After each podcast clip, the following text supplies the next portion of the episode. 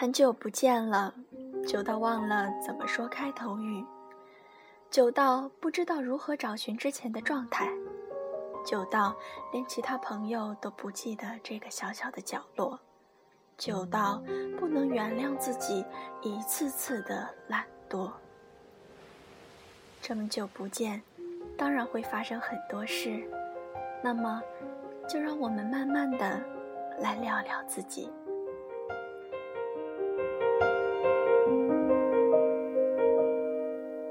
忍不住化身一条固执的鱼，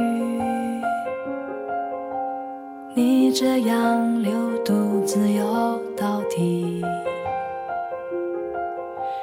年少时候虔诚发过的誓，沉默的沉没在深海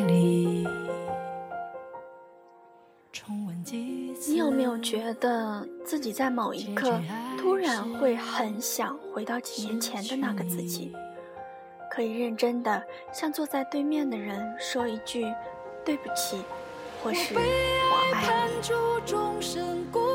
可能你现在的生活就会因为那样一句话而变得与之完全不同。可能你会更加珍惜年少的时光，把时间。与精力更多的用在让未来轻松的事情上。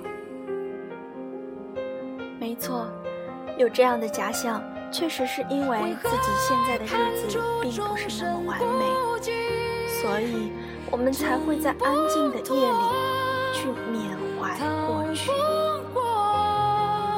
因为是缅怀，所以思考到最后的结论，仍是给自己加油打气。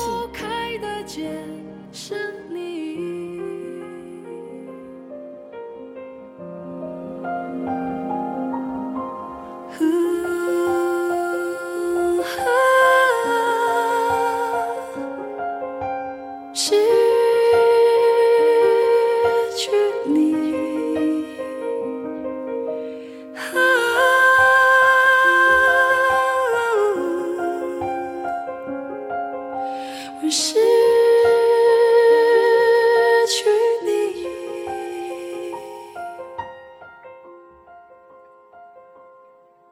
比如工作，可以靠自己高效率的准备而变得更加得心应手，甚至是跳槽到更好的工作环境也未尝不可。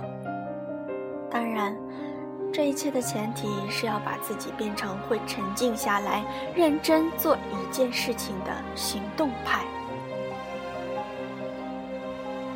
比如生活。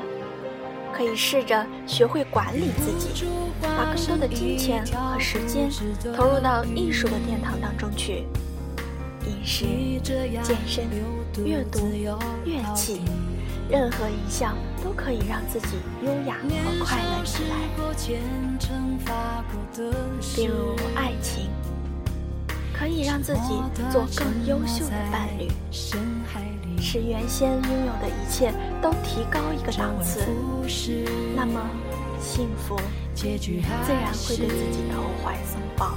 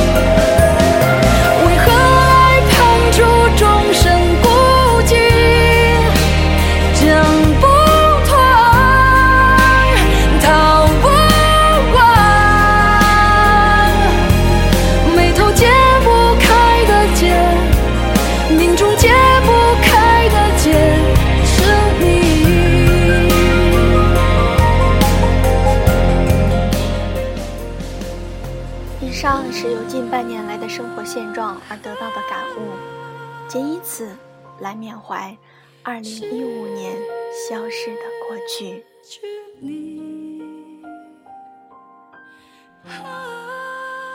下次简化是什么时候呢？目前还不能确定，但请相信我，我会努力。去你